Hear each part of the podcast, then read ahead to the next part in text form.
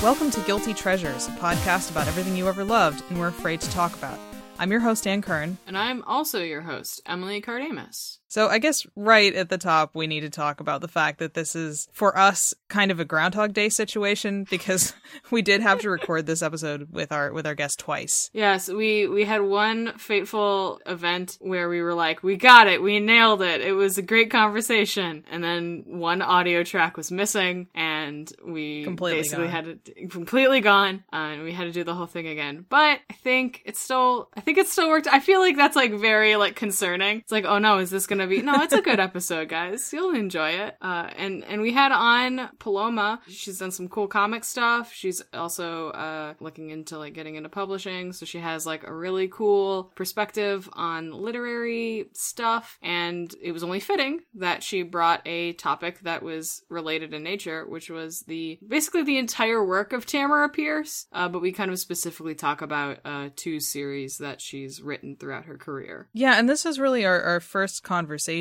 Well, we're going to count the previous conversation with the same person as a dress rehearsal for this one, but um, otherwise, our first conversation about fantasy kind of as a genre. Like we've we've sort of circled close to talking about fantasy, but we haven't really, which I thought was a. It was interesting that it took this long, but it was a good and important conversation. I think, especially now as fantasy is starting to better reflect the kinds of people who read it and the kinds of people who would like to be successful writing it as opposed to the kinds of people who have been in the past. So I think I think we covered some some interesting ground about how you walk the line between writing fantasy that's socially conscious and aspirational but is also still escapist because I, I don't think that those two things are are mutually exclusive. I think you can build worlds that are places that you think are better than the real world and that that can motivate you to have positive change and you can also use fantasy as like a foil for things that happen in the real world. Yeah, absolutely. And and to kind of part the curtain a little bit, as I was editing, we, we sort of touched on both of those points in our conversation, and I mm-hmm. sort of had that initial worry of it does this sound contradictory? Like, are we proving? Are we are we sort of hedging our bets on one point of this is what fantasy should do, and this is what fantasy should do successfully, and then saying, oh, but maybe you know, but also it's great to have aspirational fantasy, and much like most things, both of those things can be true at the same time within the genre and and within different applications of it. It's a very nuanced topic uh, because I mean, fantasy is a huge genre, and and the way that Tamora Pierce especially approaches it um, is a very certain way, and other people are going to approach it a different way, and and obviously she approaches it differently within the scope of her own work as well. Yeah, which I think is uh, another interesting part of the conversation was when you talk about somebody's work as a whole instead of just talking about a particular series that somebody liked, then you get some perspective on the things that grew and changed over time and their viewpoints and the way that they tell stories, which I think is is even if you have never read these books, which I personally have not, I think it's a really valuable perspective. Yeah, absolutely. And so, without further ado, instead of us listening to us talk about the conversation you're about to hear, let's just go to the conversation that you're about to hear.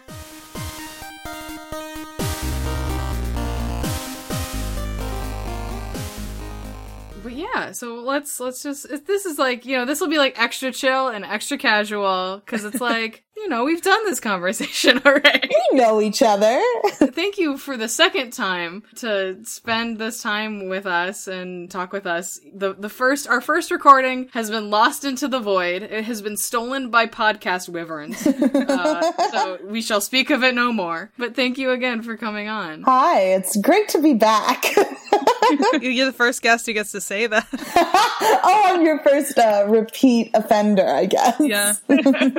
So yeah, so if you just want to introduce yourself, uh, talk a little bit about what you do, and then introduce what you brought to talk about today. Okay, so hello, I am Paloma. I mostly work in, well, I aspire to work in comics, and I also work in like indie comics. I uh, kind of started making my own comics and now I'm kind of going more into the publishing world. But right now I'm working at a bookstore, so I'm kind of refreshing a lot of my old loves of uh, series that I was really in love with when I was uh, younger and also kind of, you know, in middle and high school. And so when Emily came to me and was like, what's something that you love to talk about, but you never really get enough chances to talk about? I immediately was like, oh, Tamora Pierce books. Um, and I am here to talk about her um, long and prolific uh, line of books. so I'm a little bit familiar. I've I've definitely read her work like at a at a beautiful pivotal moment of my life, like becoming like a like a middle schooler was when I first like stumbled into her work. But for maybe like those who might not be familiar with her work, maybe like you don't have to give like a huge sprawling summary of everything she's done because we'll get into it probably. But like oh we will just like a brief summary of her work and her books and and that's so like people could get a vibe. So Tamora Pierce is a predominantly YA and teen. Uh, fantasy writer. She started writing books in the 1980s. That's when she started her first series. All of her books take place within um, one of two different universes that she's created. And she's really notable because when she first started and even throughout her entire career, all of her books, almost all of her books have had uh, female main characters and female point of view, which especially for the fantasy genre and especially for the 1980s and 90s and even 2000s you know, that that was really unique. Yeah. So when were you first introduced to her work? Oh, way too young. Um, so I I started reading with her first book that she ever published. So her first series is called Alanna and it's about this girl who it's kind of in like this, you know, basic European fantasy world and she wants to be a knight. However, girls are not allowed to be knights, so she disguises as a boy and decides to enroll and become a page and then a squire and then eventually she becomes a knight. And I read the first one. I think I was seven or eight years old when I read the first one. I was a pretty uh, intense reader when I was younger. So I was like totally, I was like, yeah, I can read this. I can read this. It's fine. Um, and I actually like, as she's going through the books, like the books start when she's 11 years old and they go up, actually they go up like well into her adulthood, uh, like past 18, but especially like the first and second books. Another thing about Tamora Pierce is that she really doesn't shy away from talking about things like puberty and getting your period and like falling in love with people and wanting to have sex with them. Like uh which was you know for like eight year old me i was like holy shit. Oh my god. Like her and john are they having sex oh my god they're having sex? I don't even know what that is yet.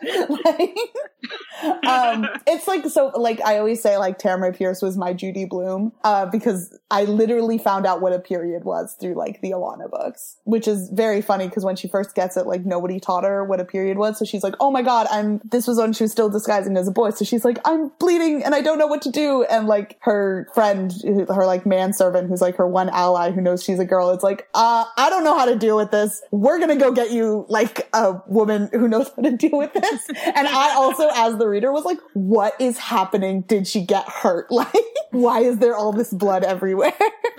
but yeah, so that's kind of my experience starting with reading her. And then I just went on to consume literally every book. I think I've read almost every book that she's ever written. Especially since you were so young when you started reading her. Do you remember like what it was that made you finish the first book and then think, "Oh man, I got to get more of this." Like was there something specific about her stories that that really you found relatable or interesting? Honestly, they were just like really good fantasy. So like this is something that I think is really important is that it's important to have representation, it's important to have strong female main characters, but also people that want to see themselves represented in stories like deserve a mm. good book. Like it shouldn't just like just be that. And, Like and she never tried to make that the main course of each book was just like this. She's like, I'm a girl and I'm going to do this like a girl does it. Like that was yeah. throughout all of her books that's never been the main thing that she tries to pitch the book on She doesn't shy away from feminism. If anything, like it turned me into the angry feminist that I am today. Cause she, she would be like, oh yeah, yeah, she's pretending to be a boy. And then when she's eventually revealed to be a girl, she's like, at that point, she's like, it's like right after she becomes a knight. It's like at the end of the second book, spoilers for a 20 year old series. Like literally the king is like, I can't take away your knighthood. Also, you just saved like my entire family by killing my son's uncle or whatever, like my evil brother So I can't really like unknighthood you because that would be a really big dick move. But it's like after she comes out as a woman and everybody kind of realizes that it's like she has to deal with so much shit. And she also had to deal with a lot of shit when she was like pretending to be a boy. And like, because even when she was like a boy, people were like, oh, it's like, she's like really short is like a part of her character mm-hmm. is just that she as a person is like a very short, small person. So they would always like, they called her the lioness, but they'd be like, no, she's tiny, but she's has such a temper and she's super stubborn and she's like a huge asshole. like even in later books when it's like in the same universe, but it's different characters, there's all these times where people like meet Alanna and they'll be like, oh, she's a lot shorter than I thought she'd be. and then someone's like, no, no, no, no, no, no, wait until she opens her mouth. Then you will see that she could get very angry and very intense. what kind of pulled me into it was just that it was just legitimately very good fantasy, uh, mm-hmm. good world building. And also the first series, I'll say like going back and reading it, the writing's definitely a lot weaker, but mostly because I see how she like corrects herself in later series where I'm like, oh, the way that you're telling an entire year within one book, you're kind of like summarizing a lot of it. You're, yeah. you're telling, not showing, uh, to use writing parlance. But then there's another series in the Tortall universe where it's basically this thing like Alanna was like, oh, I'm a girl. And so after that, the king was like, well, I guess girls can be knights now. Like, like, sure. But of course, like, because it was still the system itself was built to be very unwelcoming to women, I think it's like for five years or for 10 years, nobody, no girl enrolls in the page program because there's like other mm-hmm. ways for women to fight. There's like this thing called the Queen's Riders where like they can just join that when they're 18. But if you actually want to go through knighthood, you have to go through the same program that all the boys do. And then the third series is about basically the first girl that goes through it as a girl. She's not hiding anything. She's not trying to be anyone but herself. And I, when I was little, that was like my favorite of the, all the series, um, at least in the Tortall universe. And also like I could tell, I was like, oh, instead of like summarizing like, oh, and then midsummer happened and then we went, you know, all these exams happened and then we went to school again. Uh, cause I think, yeah, no, actually, no, she's not summarizing one, she's not summarizing one year in a book. She's summarizing four years in a book. she has to like hurry up through a lot of stuff. But in like the third series, the Protect Protector of the Small is what it's called. She gets a lot better at like showing specific moments between Kel, the main character, and her friends and showing ways that she grows. And I'm like, literally, I could like draw lines in between the two series where I'm like, she got better at writing. Like, which of course you do. Like after writing like 10 something books, you're going to get better at writing. I feel like I just went on like the biggest rant. no, I mean, I, honestly, and, and I think, uh, I think I can understand why that would be particularly appealing to a, a young girl because that's a really relatable concept that you can change at some point. You know, you you try to change the rules, but even once you change the rules, you still have to change the culture around some of these ideas, which is something that a lot of marginalized people have come up against. That it's not as simple as you know, like one person succeeds and then hurrah, we're done. that there's a lot more a lot more work to it than that, and that's always interesting when you hear about something like that in a, a fantasy series. That's I mean, true to life isn't completely fair because I think a lot of fantasy has things that are, are very human and very relatable. It's not like it's something they can't do, but that is certainly uh, seems exceptionally real to me. Yeah, I will say it also like taught me a lot of things that I found really helpful later in life. Like I've been privileged to mostly go through spaces where I either am welcome or I'm welcome to be really assertive. Like I've mostly lived in liberal spaces and um, like I went to art school and stuff. So I, I've never felt like I've had to completely work within a system that's going against everything that I'm about. But it's like, even in like small moments, it, it, it is a really important lesson, I think, to learn also as someone who wants to instigate change that you know it's not a one shot process. You know, like, mm-hmm. oh, now we're okay with women. Suddenly misogyny is struck from the entire nation where it's like misogyny is still really real. And if anything, I think in the, the protector of the small series, where technically she's allowed, you see like way crueler actions. And she mm-hmm. has to put up with so much more shit because she's a girl. And I remember like one moment that really struck me was at the very beginning. So like the first book, it's already starts with an injustice because the guy who's running the program is like, I just don't believe a girl can do it. I didn't agree when we let Alanna become a knight. I didn't agree when we let women become knights. I think that it's dangerous for women. Like he's like, I think it's dangerous for the women to be in this program. Mm-hmm. So he was like, well, I'm going to make you do an extra year. It's basically a test. Like you have to do a test year, a whole year. And she was like, holy shit, this sucks. And like her parents were like, if you don't want to do this, that's okay. And this was what like the books open on. Um, but yeah. she's like, you know what? No, I want to be a knight and I want to do this. So I'm going to like, me as like a plucky, like 11 year old is going to do this provisional year that no, none of the other boys have to do and eat shit and like get ridiculously bullied and every single point in her education, she has to do like five times as much work as everyone else. Partly because she's constantly being bullied and partly because none of the teachers take her seriously. But like she decides like the first night, she's like, you know what? I'm not going to let them forget I'm a girl. When we go down for dinner, I'm going to dress out of my clothes, like put on a dress and I am going to go down in a, wearing a dress. Every single evening she wears a dress to dinner because she's like, I don't want anyone to forget I'm a girl. Like I don't want to pretend I'm something I'm not. And I like reading that as like a little kid, you're like, wow, yeah. Like even though everyone's telling you what you're what you are is wrong and that you don't belong there fighting so hard to just be like no fuck this. I belong here. Like and then it's really exciting in like the second two books when you see that all pay off. She's better than anyone else at like the stuff that she does. She has these super strong strengths. You like find out like there's kind of notes of it in the beginning books but especially in the second two you're like oh she's like a natural born commander. She's not just a knight. She's not like a solitary knight. She knows how to like work on a team and like find other strengths and be really like, what's it called? Like creative with how to fight in wars and fight in battles and protect people. And like the entire last book, she's like the head of like a refugee camp. And it's like one of my favorite books that uh, Tamora Pierce has ever run is like the fourth book of the Protector of the Small series because you see all these things that she's been like having to work against and having to push against like actually pay off. And you feel really satisfied for her. You're like, yeah, you do deserve this, Kel. Like, well, and I think there's also something really like important about being able to talk about those kinds of struggles that can be very real in a framing of high fantasy because you can really communicate something where you might not be able to reach the not the right audience, but I think there's something about it having that kind of like and also knights and you know fantasy and magic. It gives it a little more oomph somehow. Yeah, definitely. I heard something like the important thing about speculative fiction is that it lets people see real life emotions and themes play out in a way that they're not expecting it. And a lot of mm-hmm. times it can be more impactful. Because there's definitely fantasy where it's like, I can't relate to this. This guy's like talking about his duty to his kingdom. And I'm like, I don't have a duty to my kingdom. Like, what the hell am I supposed to do? But it's like, but if you have like something where you're like, oh, my duty to my parents and my relationship with my parents, then it's like, ooh,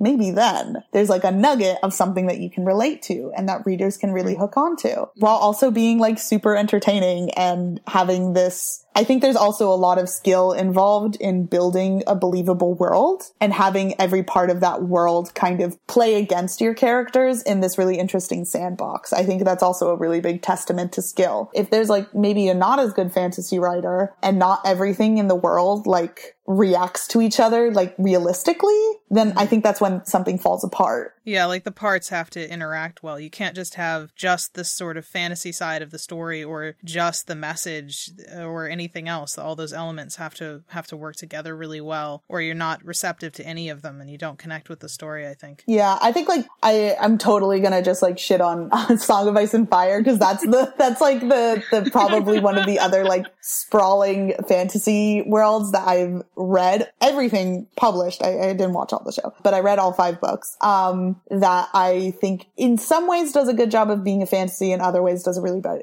bad job of being a fantasy. Where like you see these other countries and it's literally they're literally just stepping stones for the characters to go through like book four and five actually maybe just five. Uh, I don't remember the timeline, but like Daenerys's relationship with a lot of the cities that she's kind of moving through, they don't feel legitimate like again, like just feel like stepping stones. And then when he actually tries to write her like getting involved in this city and in this place, he completely gets stuck. And like, he's actually like come out and said like, I didn't know what to do. Daenerys and Meereen, I don't know what to do because she's just stuck there because she like wants to actually govern this city and I don't know what to do. and I'm like, this is what happens. That's the consequences. If you want to build a realistic city and have her take over it, she's going to have to be the actual governor of it. We're gonna have to get some eagles in here. Like, honestly, honestly, just like flying. Uh, they even have those. They have the dragons. Like, it's true. and I think that happened in the show. They were just like, just don't, don't even worry about Meereen. They're gone. They leave. It's fine. they'll be fine. They're not fine, but they'll be fine.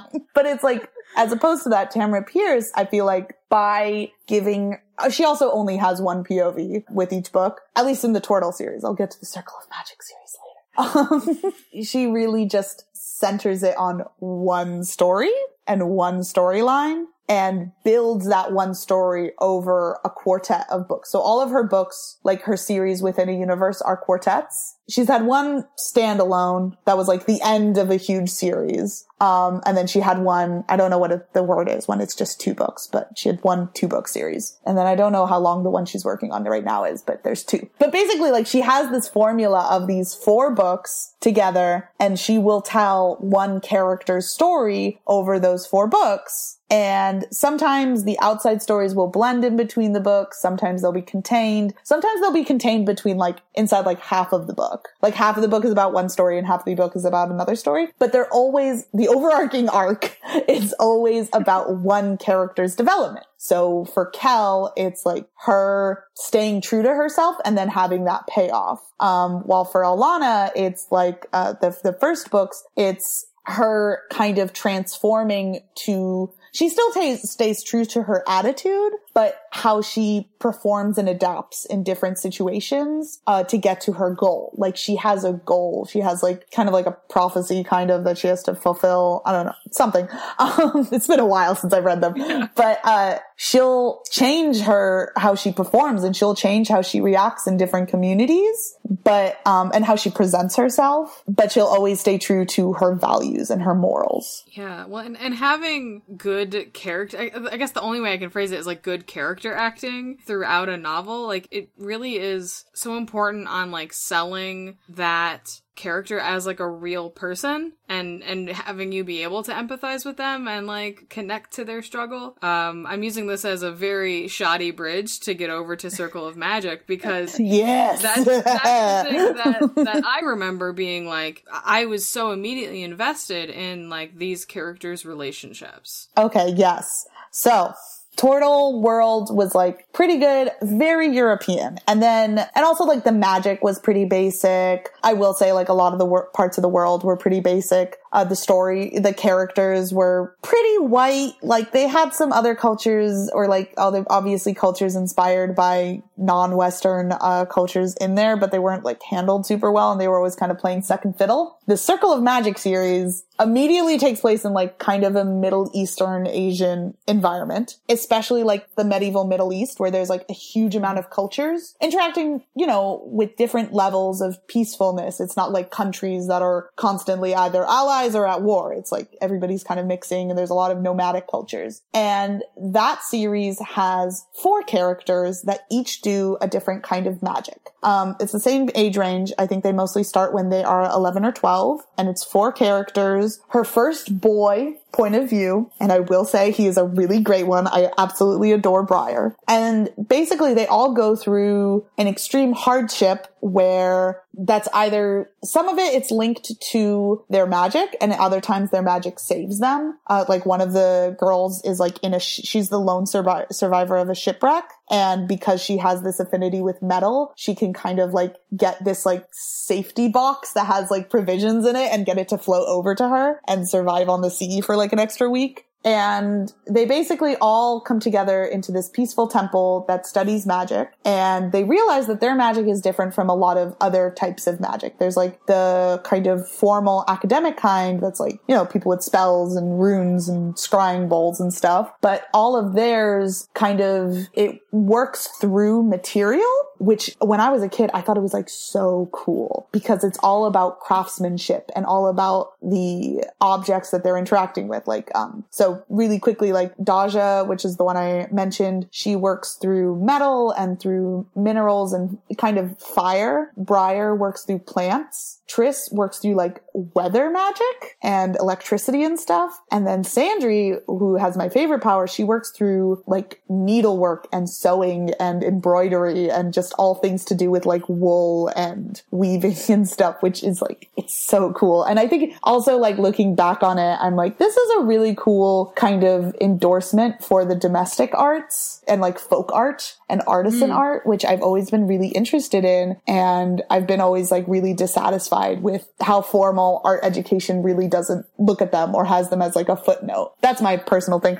But also as like when you're like looking at it in a character and you're like, oh my God, she can like at the end of the first book, they have to like escape a, um, an earthquake and Sandry like literally weaves together their magics and they like all become like completely connected. And it's so cool. It is it's just very cool. Uh, i'm doing a horrible job of pitching this book. I'm constantly like jumping in between everything. But all four of these kids come together. They live in a cottage like in this temple and they literally like become a family. So the entire arc of the first five or the first four books each book focuses on a different one. It's literally called like sandry's book triss's book daja's book and briar's book. They kind of are the starring role of their book but it's all about like within that starring role, you see these different relationships building in between them. And they're all, all four of them are also completely bonded as like siblings. Like there's no romance between them, uh, which I really like because when I was a kid, I was worried. I was like, oh, there is a boy. Are you going to have like Sandry and Briar like end up together?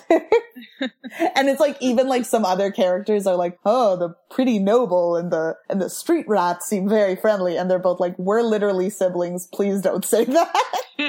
that is very gross. Like, and also we're 13. Like, but yeah, and then as the books go on, so the first four is all about their conver- like their their connections with each other, and each one of them has a different like the relationship between uh Sandry and Daja is completely different from the relationship between like Briar and Triss or Triss and Daja and Sandry and Triss or whatever. They all have completely unique relationships with each other. Between Briar and Triss, Triss teaches Briar how to read, and so for from that point onward, they're always the person that they talk about books with. Like Triss always says like, "Oh yeah, I'm glad to go see Briar because we're going to talk about what books we've read." And like Daja and Sandry were like the first two to become really close friends and so they like constantly like are each other's like when it's like oh god i need to talk to someone it's like they go and they talk to daja the second series of books the first series of books is them all making that connection with each other and the second series of books is about them kind of like they they each have a teacher and they all kind of split up and travel throughout the world. So you're seeing them by themselves, uh, which I think is like really interesting because you get to kind of see Briar outside doing his own thing, but also like when they're out doing their own thing, it's really sweet because they're constantly talking about their friends.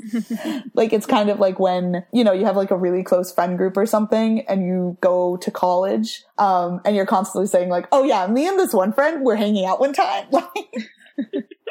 and like you're constantly bringing them up in conversation. It's like really satisfying to see that, but in book form. I think like Briar with, uh, so they each get their own student also in their books. He's like with his student and she has like really bad manners and he's like, oh, you really need to hang out with Sandry. She'll like teach you how to have good manners. and she's like, who the hell is Sandry? Like continuing with the, the full, so they have two quartets and then they have one final last book.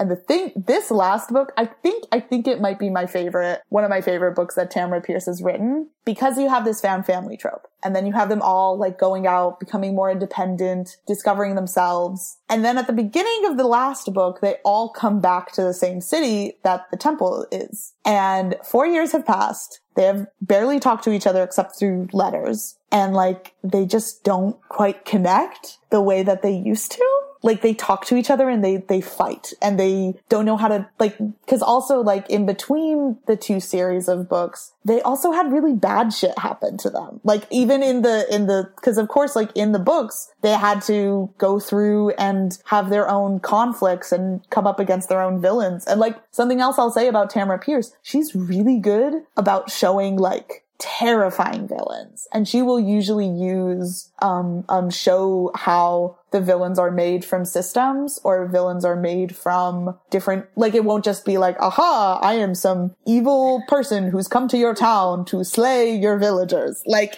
it's, that literally is never what the person is. It's always like, this is like a serial killer that is like killing people in this very specific way and you have to figure out how to fight them. or like, I think Daja has to deal with like an arsonist and the arsonist ends up being like this really close friend that she had made and she has to like burn him alive. And then, uh, in between Briar's two books, like in between his book and then the last book, he's literally like a prisoner of war and has, and like goes to war. And it's like, obviously has intense PTSD and he like doesn't want to talk about it and none of them want to talk to each other. And it's so painful because like you as a reader are like, ooh, yay, they're all going to hang out together and it's going to be just like when they were kids. And it's not that way. And it's like completely, that book starts on like the biggest bummer. The first like quarter of the book is just like painful because you're seeing them so desperately try to connect with each other, but also like one will like be trying to connect to them to the other one and then some they'll like say something and the person will be like why the fuck would you say that? You know that gets under my skin. And they're like well why would you say that to me earlier? Blah blah blah. And you're seeing them like completely sabotage their own relationships and then the whole arc of that book is them getting to that connection again uh, through a really weird long road trip basically.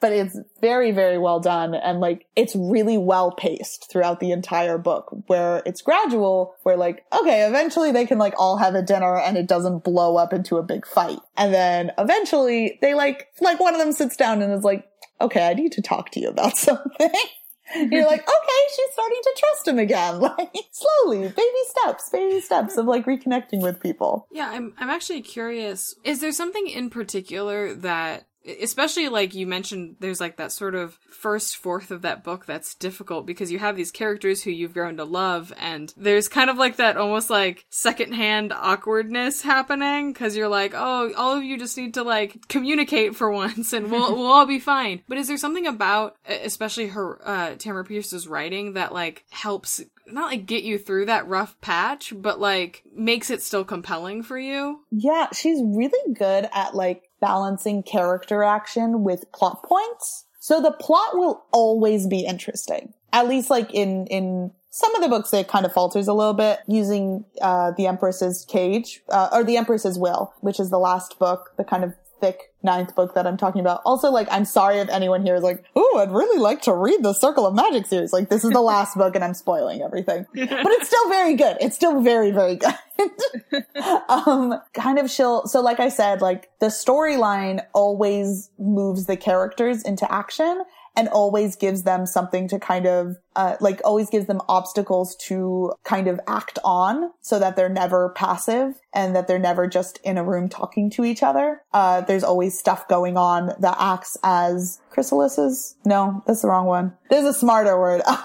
they always acts as vessels for them to kind of work through their personal arcs with. So like I said that the, the last book is the storyline of it is that Sandry, who is um, the one who had to kind of stay home while everybody else was off traveling. So she's a noble. Everybody else has like comes from mid to lower like classes. Briar is like comes from like the slums of the slums, and then like Triss is like from a merchant family, and then Daja is from uh nomadic like traders. But the thing is, is that Daja also like kind of had everything taken away from her with the shipwreck. So Sandry's always kind of been this noble that when they were little and all living together, it was fine because they were just all in this cabin just they were like, oh yeah, Sandry's clothes are just nicer. Like we don't really care. She's Sandry. But then what happens in this book is that she's like, oh, and then you guys can all live with me in like the Duke's manor. And they're like, no, no, no, we're not going to be your pets. Like we're not going to live with you.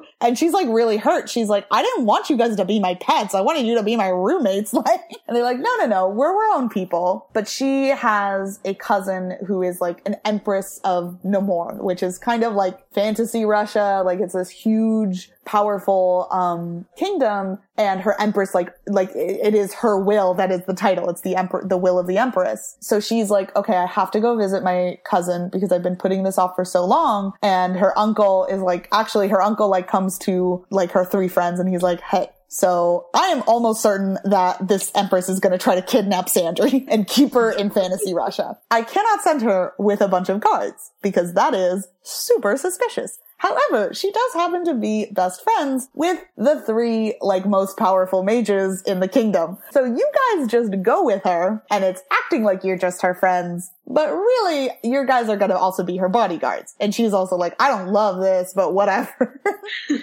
um, she's like, I'm also kind of offended, like, I'm a great mage just because I do, I happen to be a noble as well, like, whatever. And so, like, they all go, so they're like, okay, we're all gonna go to this court and do all this stuff. So while they're kind of navigating their relationships with each other, they also have like a bunch of political intrigue and like Sandry legitimately they try to kidnap her at one point and like have and they meet all these new people and go to this new place. And it's like a lot of traveling and extra information and world building. But really when the main story is this connection between these four main characters one of like my favorite parts it shows like how well the story kind of moves. I think also shows a lot of like the progressive politics that Tamora Pierce had even when this book was published, which is like, I think it's like 2009 or something, is that one of the characters, Daja, uh, she goes to court and she's like, Hey, the dressmaker for the Empress is really gorgeous and really beautiful. And I think I have a crush on her. and it's like, you're like, Oh my God, Daja's a lesbian. you're like, holy shit, we didn't know this the entire time. There's no romance in like eight books. And now in the ninth book, we have like the only romance is a lesbian romance. And then when they like all kind of find out that she's dating this it's like a really funny scene when they all find out because I think they're like they all have these like shared rooms and one of them just like busts into a room. They're like, "Hey, Daja," and then like both of them are there like trying to put on their clothes, and everyone's just like, "Uh, uh, what do we do? This is like walking in on your sister. Like I don't know what to do." um, and literally all of them are like totally cool with it. They're like, "Eh, whatever. You like like girls, whatever."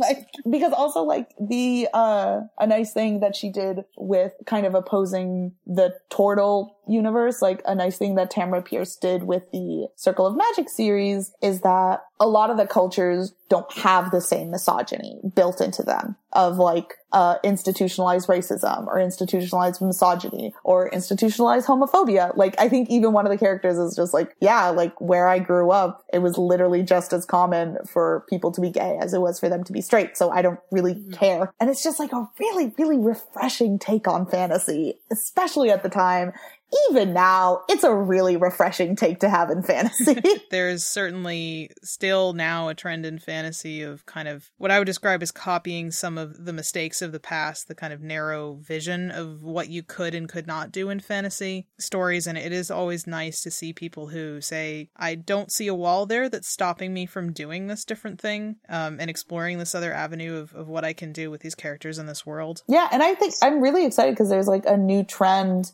of I don't know, maybe it's not a good name for it, but I've been like in my head calling it like aspirational fantasy or mm. aspirational speculative fiction, where a lot of times people who are they themselves like kind of marginalized writers or come from a marginalized perspective writing a society where they're like, you know what? I, like, just racism does not exist in this society. Like, I'm going to write one where like, we never made this mistake or like gender doesn't really exist in this society or at least not the way that we think about it, which I think is like really refreshing and interesting and also like a really interesting thing to watch for as, because it's very, very new in fantasy as we have these like new writers, uh, coming onto the scene. But, you know, like bisexual people being like, I'm just going to write like a bisexual lead and they like have sex with who they want because I, as a child, wanted to have, or like I, as an adult too, like want to read these types of relationships and like want to kind of see myself in this character where I don't have to have this like little voice in the back of my head, like, ooh, but be careful, don't hold hands in public. Like,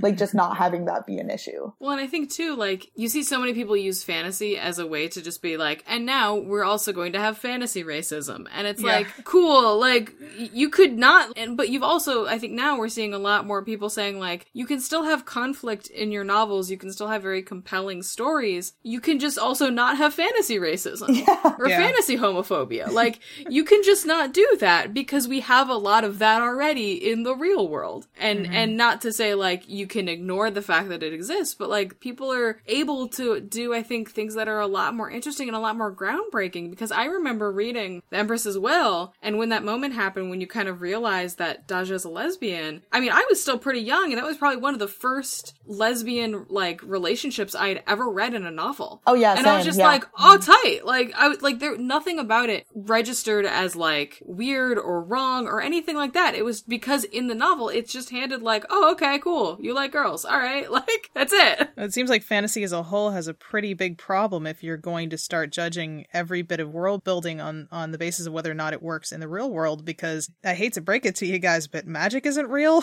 So Oh, shit. What? Where? How did he pull that coin from my ear then? How the hell did that happen, huh?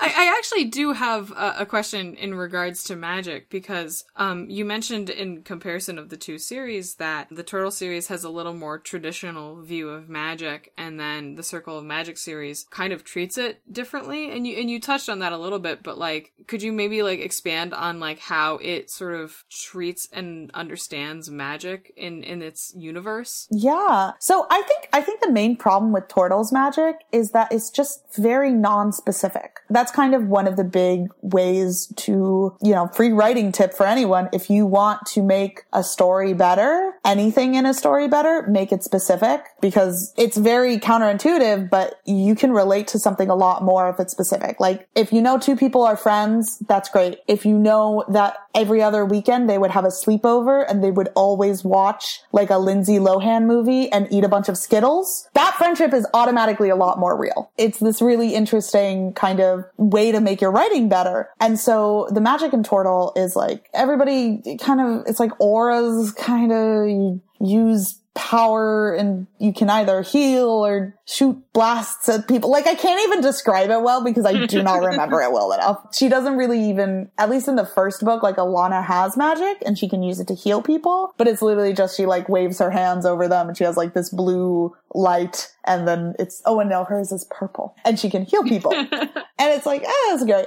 Um, kind of in the second book, the magic is, or in the second series, which I haven't talked about at all, but for a lot of people, it's their favorite series because it like has a lot to do with animals. But it's like this girl that can talk to animals and kind of even shapeshift into animals eventually. And her magic is like different, but it's still pretty non-specific as opposed to actually when uh, Tamora Pierce was first thinking about writing this new series. Uh, I know this because she had it as like a special at the back of the book and I was reading it where she, she gets a lot of inspiration from the women in her family. She's talked about this a lot, like her older sister or no, her, her younger sister. She literally like based Alanna off of her, but she was hanging out with her mother and her sister and they were both crocheting and they were having a conversation and talking about things. And as they were talking, these like amazing blankets and socks and scarves were just like appearing in their laps without any effort at all. And Tamora was literally like, this is magic. Like the fact that they can just create this out of a bunch of stuff from a sheep, that they can also like uh, spin wool. Like that's, that's magic. And so she was like, okay, I want to find a way to actually make that magic. The thing that I love about the Circle of Magic series, I, I haven't found a good way to sum this up, but like she does this a lot in the Circle of Magic series where she literally teaches you about things. Like I know so much more about metal alloys because as Daja is learning them, she will like, you will live in that lesson that Daja is having. Like, like the, the teacher will be teaching her and you will also be learning about metal alloys. or like, I know so much more about like what kind of pot a specific type of plant needs because of like lessons that Briar would have or like how how um what's it called quarantines work because of these of these books. And it's because she never half-asses anything. You can tell so much research goes into these books. And she's talked to glassblowers, she's talked to a meteorologist, she's talked to like smithies, so many people to make the world that she's showing to adapt it well, even if she's making it something completely specific. Because of course there's not like, you can't talk to a series of vines in someone's garden and hear something from a million miles away. Like that's not real, but it's like because she knows so much about plants and she lets you know so much about plants, like it, it makes a really nice balance. And I just, I really liked that extra mile that she went. She walks the line, I think a lot of times of info dumping, uh, which is always like the dreaded word in writing, especially for fancy Yeah. fantasy. Like while I was, uh, I just, I just finished an internship for, uh, like at a literary agency and I was reading a lot of submissions, particularly because the agent I was interning for works in a lot of contemporary fantasy, YA, teen and adult. Um, so so many people would submit fantasy to her. Um, her because her most prominent uh, client was a fantasy author. So I would have to read so many like mediocre fantasies, and a lot of times the main thing I'd be is like, I spent so long. Like I read 50 pages of this book and literally they spent like the first 40 pages explaining how the city is planned out. Like, like I did not need to know so much.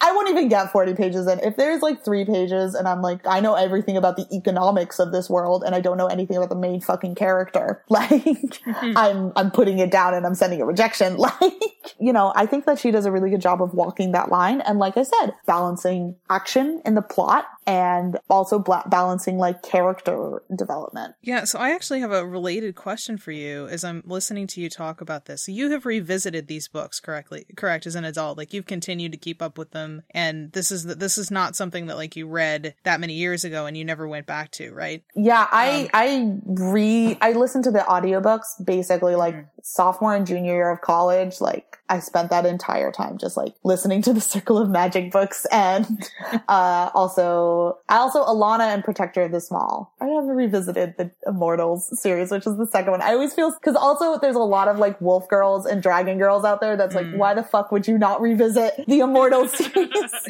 I'm like, just not my scene. Yeah, so I, I did in college. I really want to again. So the sort of offshoot of that question is what do you think makes you revisit them? Which is sort of linked to the question of why was this the topic that you chose? Like what is so influential aside from just enjoying them? Like because I mean we have talked a little bit more about the structure of the stories than their content, which I mean is sort of understandable in a podcast form. You might not want to just describe the entire book to us. But oh, I'll just um, read um, them. I'll just pull one out and I'll be like, I can't actually. I can. I can.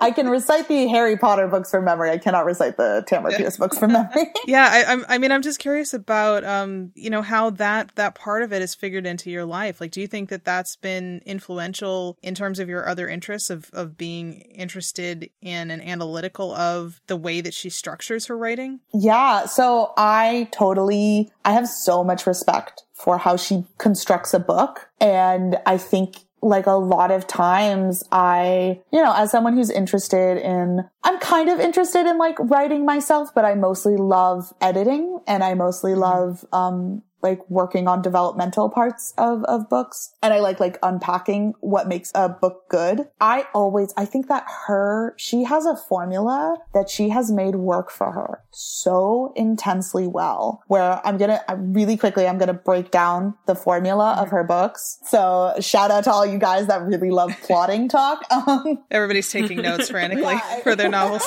oh no, don't listen to me. Please get an agent yourself.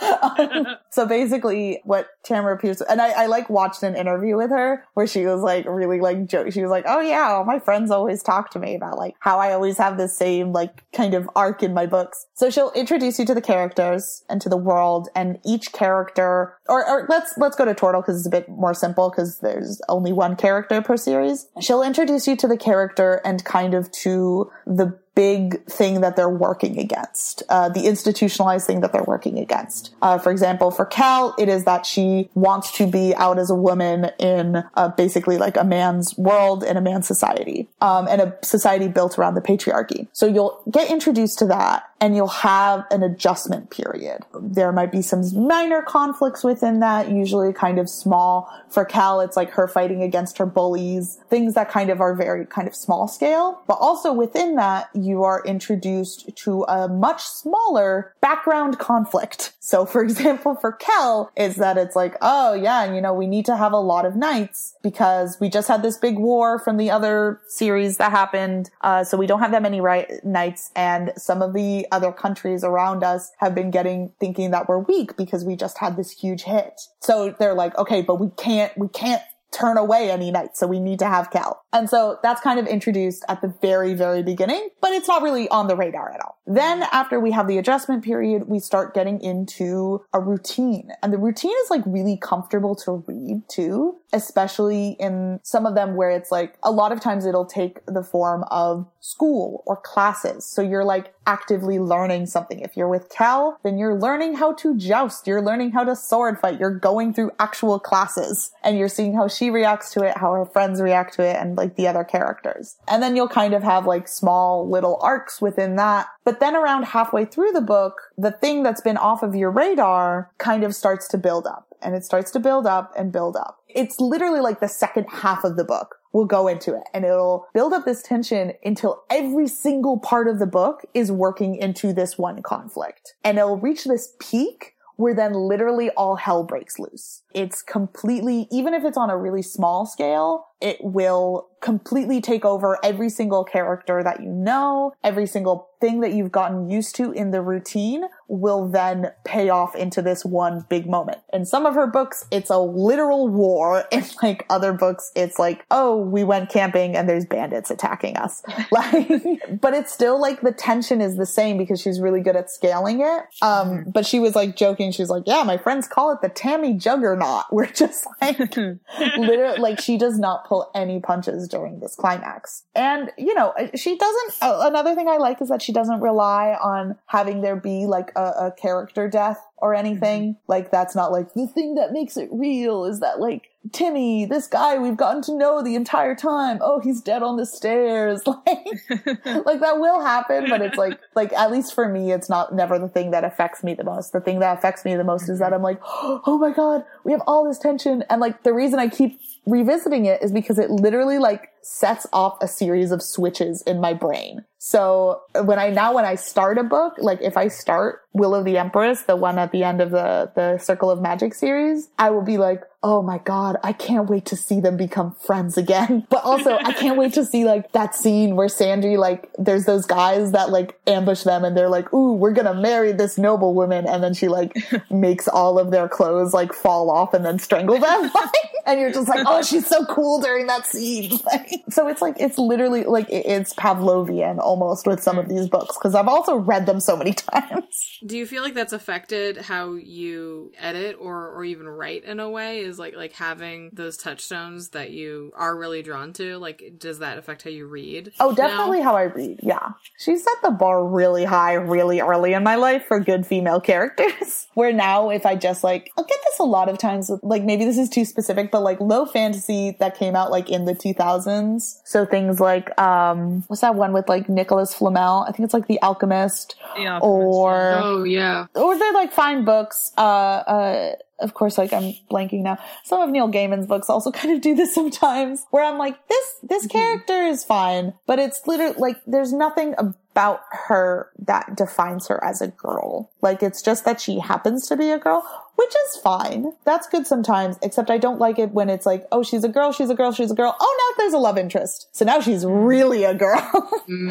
if that, mm-hmm. maybe I'm speaking nonsense, but it's like, it's completely shoved to the side until you have to have a love interest where it's like uh, seeing a different portrayal of femininity or different portrayal of womanhood through a lot of Tamora Pierce's works. Also, there wasn't just one girl. Like all of her protagonists yeah. are incredibly different from each other. Even just like like in the Circle of Magic series, the difference between Daja, Triss, and Sandry is like unbelievable. You wouldn't ever be able to say like, oh yeah, they three are a group and then Briar's another guy. Like it's it's never like that. They're all completely separate. I was wondering whether or not this is um you know these relationships especially with this the second series where there's kind of these close friendships like do you see any of your own friendships and their relationships? Has it helped you process any of your interactions with other people to to have this this sort of fantasy? I mean not template but like a different expression of different points of view that may intersect with yours? Oh no definitely. I think like so something i really loved in uh the circle of magic series is that uh, one of the characters, I was legitimately just talking about this with some of my coworkers because we were talking about how even in modern YA, if a character, if you, in, in fantasy in general, if a character is fat, there is a negative attribute to them. Harry Potter is really, really bad about this. Um, or it's like a joke or it's something that's constantly brought up or you have something else, which not, it's not exactly negative, but it's something like dumpling, where the character being fat is the main crux of the show or of the of the book where it's like a big point of their character that they work around and that the, the story kind of revolves around and a lot of their identity is tied to. Uh, this is a podcast so people that do not know me irl i am fat and i and i've been fat my entire life so me as a child reading these two different interpretations i was like does this have to be like who i am? Like is this my mm-hmm. entire identity? Because I was used to it already, like being hyper aware of thinking like, oh, this is the first thing people think when they look at me um, it would be the first thing that J.K. Rowling would think when she looks at me.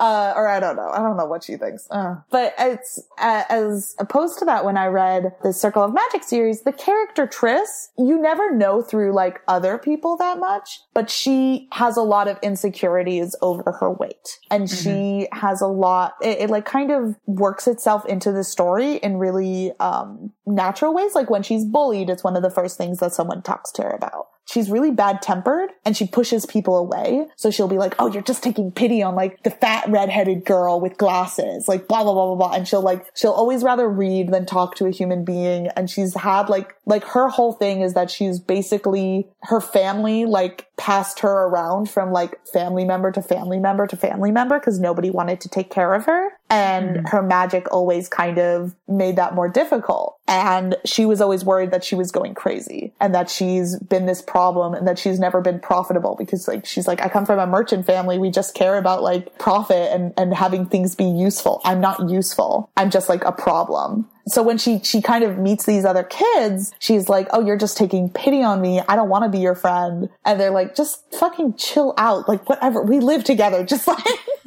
we'll figure it out. Like, and also we don't care. Like this girl's just lost her entire family. This guy's like been in prison. We really, it's really the lowest thing on our list right now is the fact that you're like a little overweight. And it's just like really, it's a really lovely arc to see as like a young fat girl. Also, like I don't relate to Tristan any other way. I read a lot of books too, but I like always loved being around people and I was like really, really hyper friendly. I always wanted to make friends with people. So I always like related a lot more to Sandry, but seeing how kind of a fat character is portrayed in that way was just like very lovely. And I think it's still a huge gap. Actually, I, I did just, my boss did just give me an arc for a book today that she was like, Oh, this is like a really good middle grade book where the character happens to be overweight, but it's actually about like her parents' divorce. Like it's not about that. Um, I think it's by the same writer as Dumpling. So, anyways. so I'm gonna ask like kind of the question that we sort of give everyone to to sort of near things to wrap up, which is, and granted, the whole show is sort of a pitch of of the thing you love in some ways, but if you had to give someone like the elevator pitch for reading any of these novels. You could either pick her work as a whole, you could pick a certain series of novels, it's up to you. But if you had to be like, hey, this is why you should read them, what would your your sort of quick pitch of them be? Okay, this is technically my job, so I'm gonna be like, extra pressure. so I'm just gonna pick the Circle of Magic series. If you at all love fantasy and if you love seeing unorthodox takes on fantasy, this is a series of books that will uh, do the found family trope extremely right and extremely consistently and realistically throughout the whole books. It doesn't just play it as a card and then kind of just leave it like as like being like, oh, and now they're completely bonded for life together. Like it really puts in the work to build these character relationships while also taking you through a genuinely new world and a uh, a series of stories that are nuanced and completely believable, both in the world that it gives you and also in everyday life. Was that good?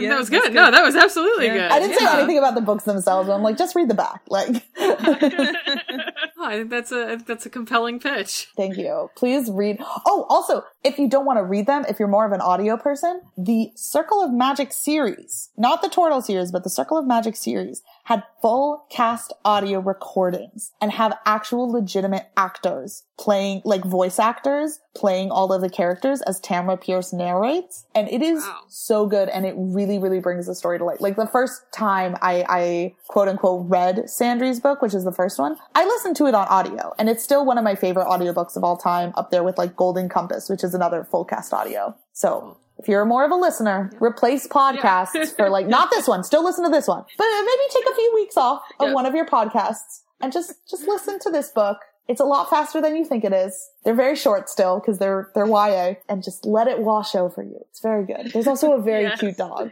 a really cute dog. And do you have any other? Well, uh... so we we usually have a surprise hypothetical, or I have a surprise hypothetical question, yeah. and it's not a surprise because I already asked you when we recorded this the first time. I'll act surprised. I'll gasp. I, I liked the answer enough that I think that it should not be lost to the hungry maw uh, of time where audio goes. So the question is: Is this if you could somehow magically be transported to one of the worlds that she has written, which one would you pick? Where would you go? And what would you do? Okay. Oh, I've never heard this question before. Oh my god. you can tell I was an actress for one summer camp when I was a child. so I think I, I might have to repeat what I what I said last time, which is the um, Circle of Magic, and I would go to the Winding Circle Temple and go to the cottage where these four kids live because it legitimately just seems like the loveliest peaceful cottage. They like all do chores together. There's like a roof on top where they all watch clouds and just lay down and chill out together. I think like last time I said like when I was little, I would draw fan art of me hanging out with the four kids on the roof of Discipline Cottage. And it's like an absolute like aspirational dream for me. I don't know. That's what I would do when I was a child. I don't think I would do that as an adult because now I'd be like an adult hanging out with a bunch of 12 year olds. As an adult, I would probably go to, um, actually, you know what? Honestly, I would go to the, the court of the empress in the last book because the way that it's described is like so beautiful and decadent and intense and like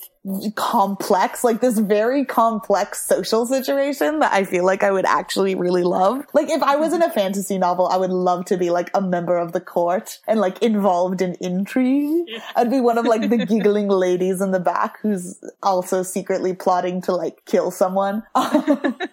so, and also like she has like beautiful orchid gardens and stuff. So I'd probably be that. I'd be one of the empress's many lovers. That's who I'd be. yeah. Okay.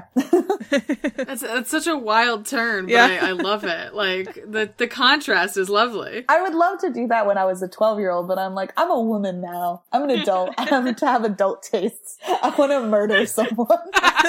now I'm a little worried about what happened between the two recordings that you went from childhood to murder. It's time to fucking grow up and kill a guy. Like, come on, come on. oh my gosh. Well, thank you so much again. Yes, thank you coming on and sharing this with us yet again. It was just as lovely the second time around. thank you. Legitimately, thank you so much for like podcast uh, audience of, of millions, possibly billions. I will say that these two have been so kind in letting me re-record after the first one was was ruined by a blun by a blunder, and we have, I believe, three distinct ways of recording right now. yes. Yeah, we're gonna be good. Yeah, for any reason you aren't getting this podcast, one or all three of us have died.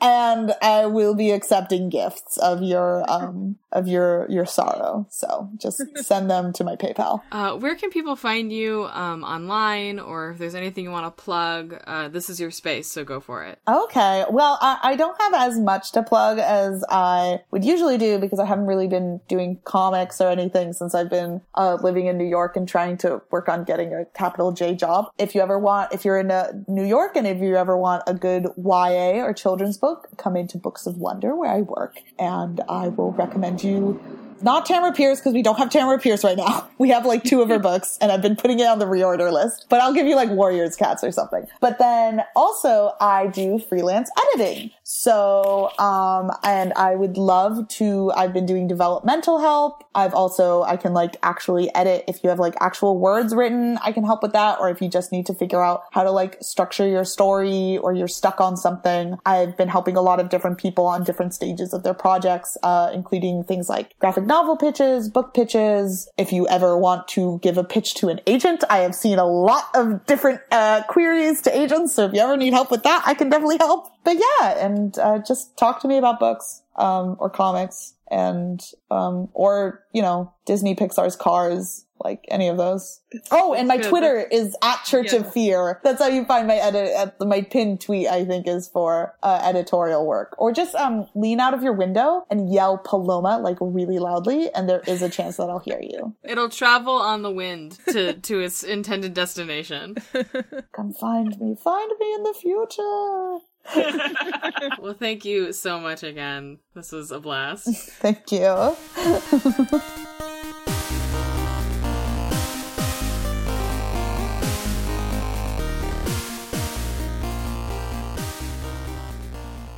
Thanks for listening to Guilty Treasures. You can follow us on Twitter at TreasuresCast. If you have questions or comments, you can hit us up there or at our email, guiltytreasurescast at gmail.com, or send us a message via Magic Plant. If you have a moment, please rate and review us on the podcatcher of your choice. And if you like the show, tell a friend or weave your own magical fantasy story about the joy of podcasts. Until next time, let the dragon in your heart be happy.